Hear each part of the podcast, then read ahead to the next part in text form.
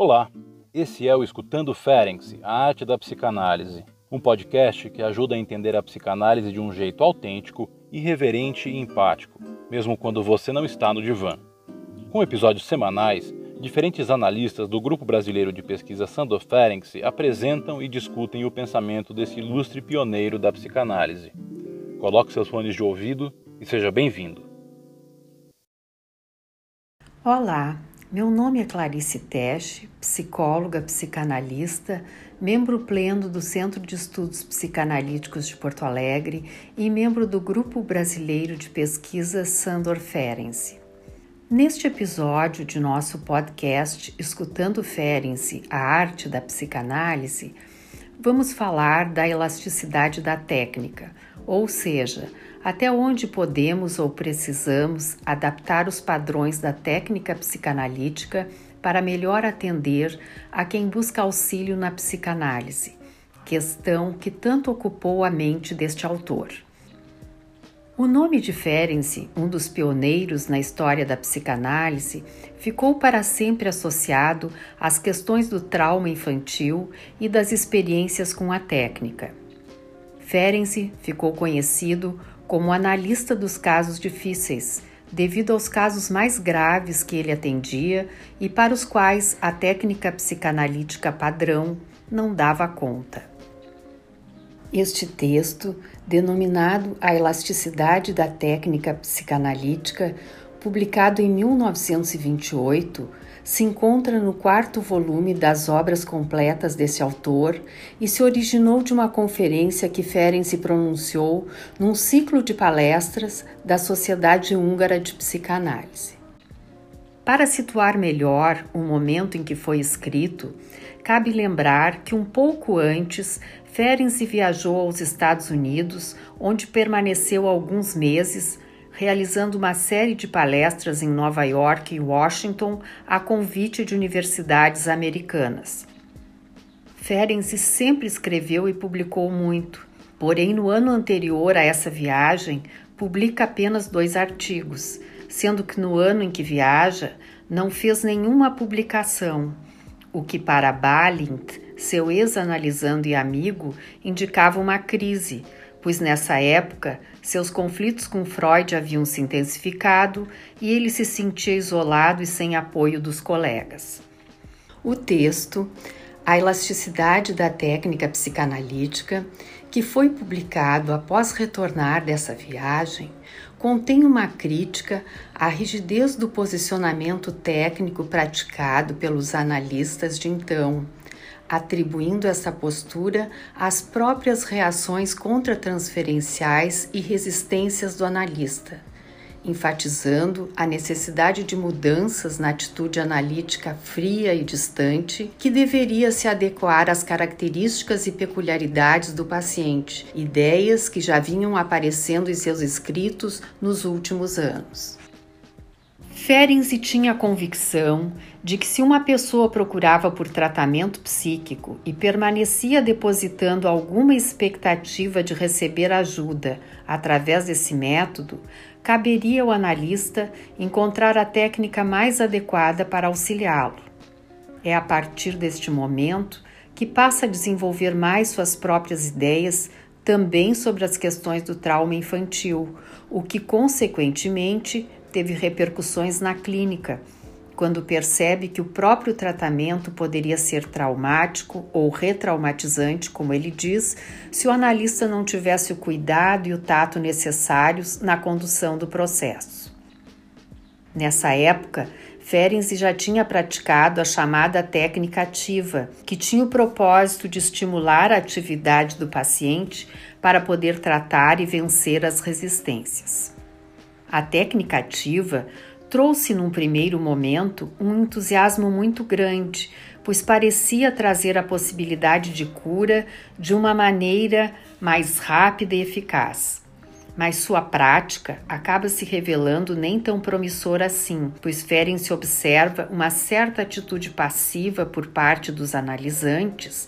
que ele entendeu como sendo uma repetição na transferência da conduta passiva e submissa de uma criança traumatizada.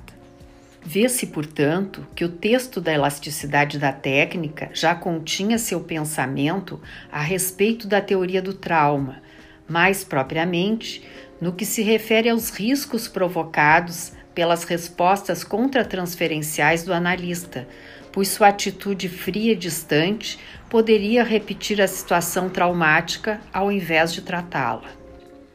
O autor levanta então a questão do tato psicológico, um ponto central neste texto, que é a capacidade que o analista deveria desenvolver para sentir com o paciente, o que lhe sinalizaria saber o que, como e quando deveria comunicar alguma coisa, evitando interpretações prematuras, intelectualizações ou silêncios desnecessários que só aumentariam as resistências, causando um sofrimento inútil que muitas vezes faria o paciente desistir da análise. Ferenc preconiza que para trabalhar sem provocar mais resistências do que as inevitáveis num tratamento, o analista deve ser capaz de usar este tato psicológico, sua capacidade de sentir com o paciente, se colocando no lugar do mesmo, mas afastando sua libido do paciente por um momento antes de fazer uma intervenção, para primeiro avaliar a situação e não se deixar levar por sentimentos contratransferenciais inconscientes. Ferenczi percebe e alerta para os perigos que representam o analista que não foi suficientemente analisado, pois se este não tiver seu narcisismo bem tratado, pode se cegar, impedindo-se de perceber as resistências do analisando pois, mesmo quando este proclama uma fé entusiástica no tratamento, diz literalmente que esta fé esconde quase sempre uma boa dose de desconfiança cuja voz o doente procura abafar mediante promessas de cura impetuosamente exigidas de nós, os analistas, o que poderia nos acionar a agir contra-transferencialmente para atender às suas demandas.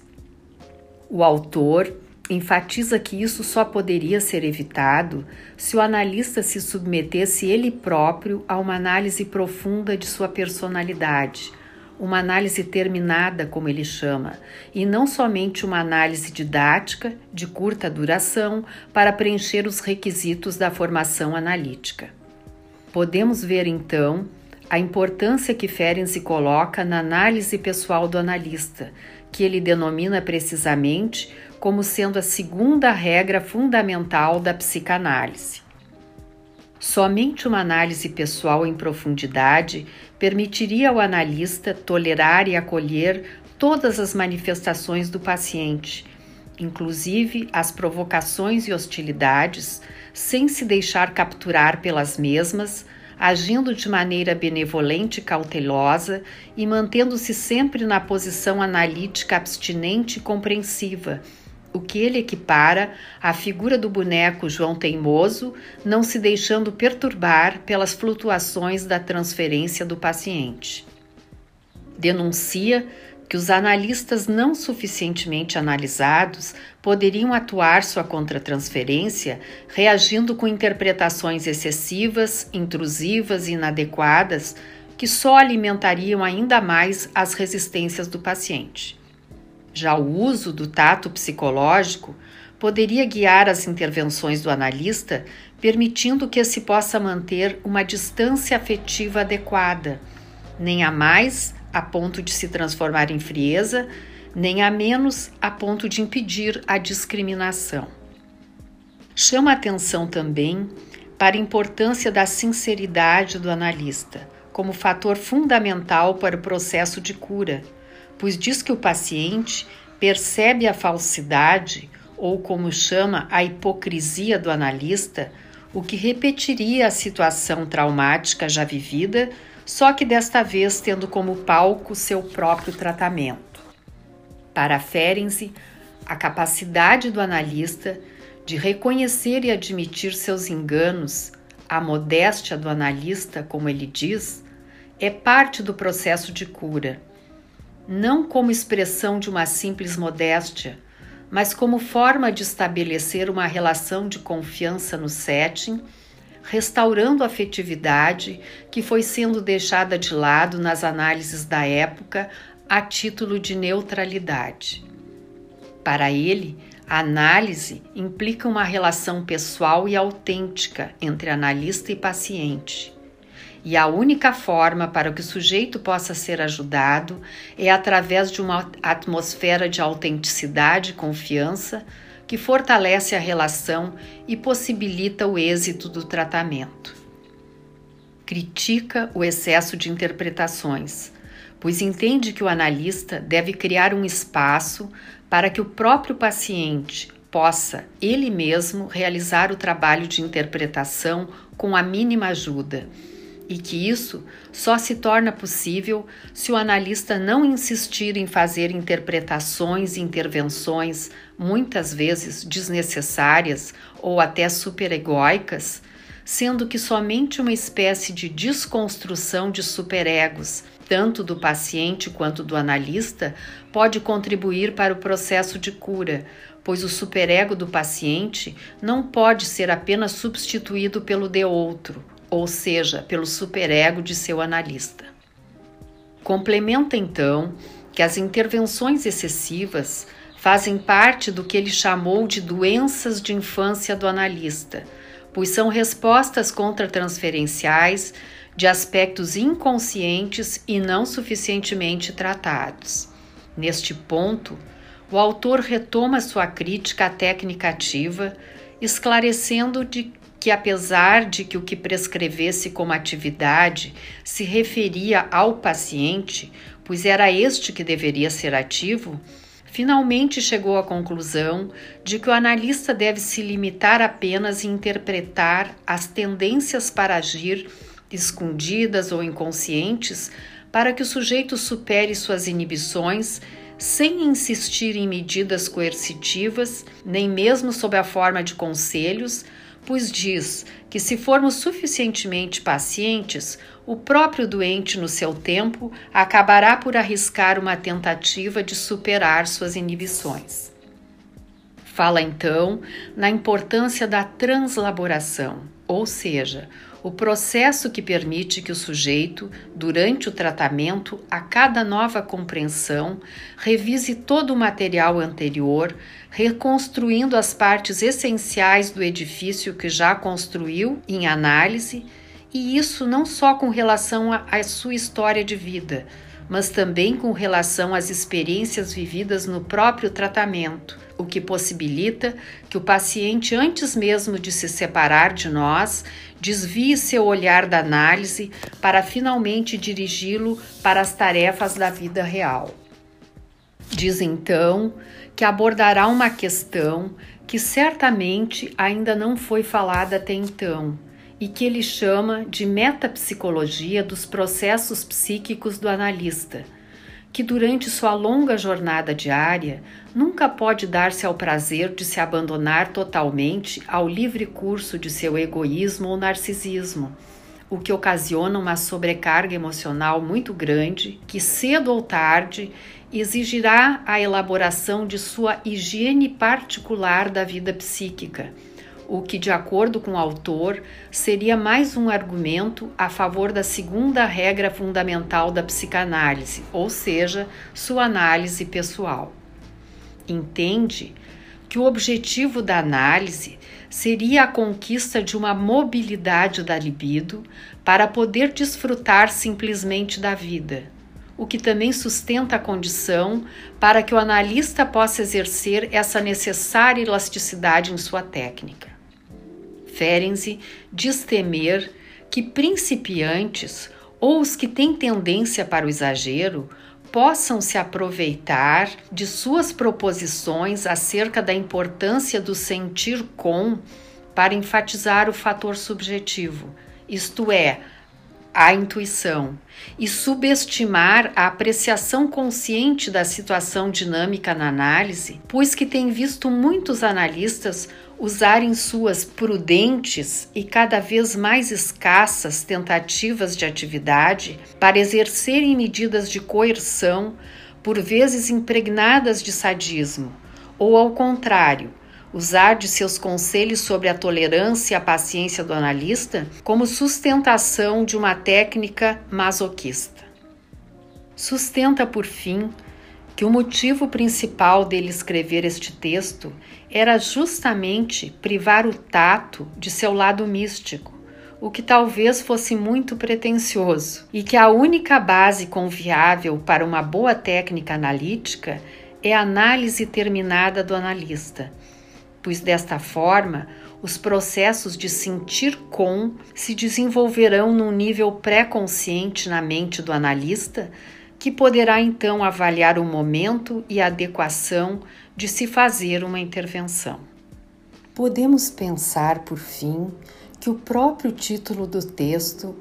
A Elasticidade da Técnica Psicanalítica, por si só sugere e nos coloca frente aos desafios dos tempos atuais, com as modificações e adaptações que tivemos que fazer em nosso setting analítico em virtude dos tempos pandêmicos.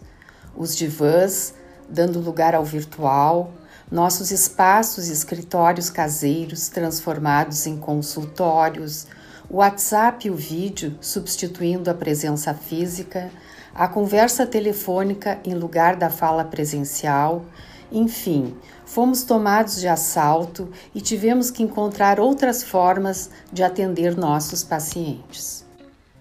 Mas como praticar a psicanálise levando-se em conta as transformações da atualidade e a complexidade das subjetividades atuais, não nos perdendo em desvios que desvirtuam os parâmetros que configuram o método psicanalítico, nem nos convertendo num divã de Procusto?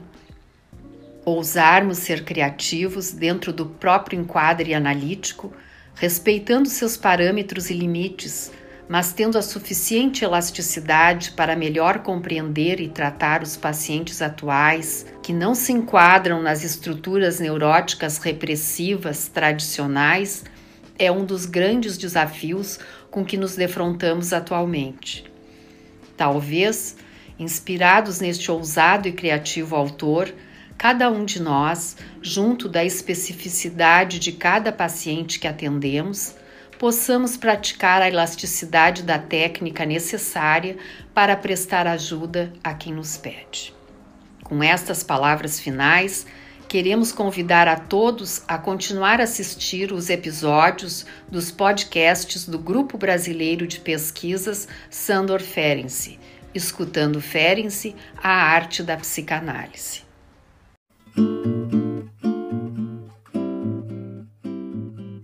Esse foi o Escutando Ferenczi, a arte da psicanálise, um podcast organizado pelo Grupo Brasileiro de Pesquisas Sandor Ferenczi. Os episódios do Escutando Ferenc são publicados toda sexta-feira. E para quem quiser saber mais sobre o nosso grupo e atividades, estamos também no YouTube e no Instagram. Até a próxima semana!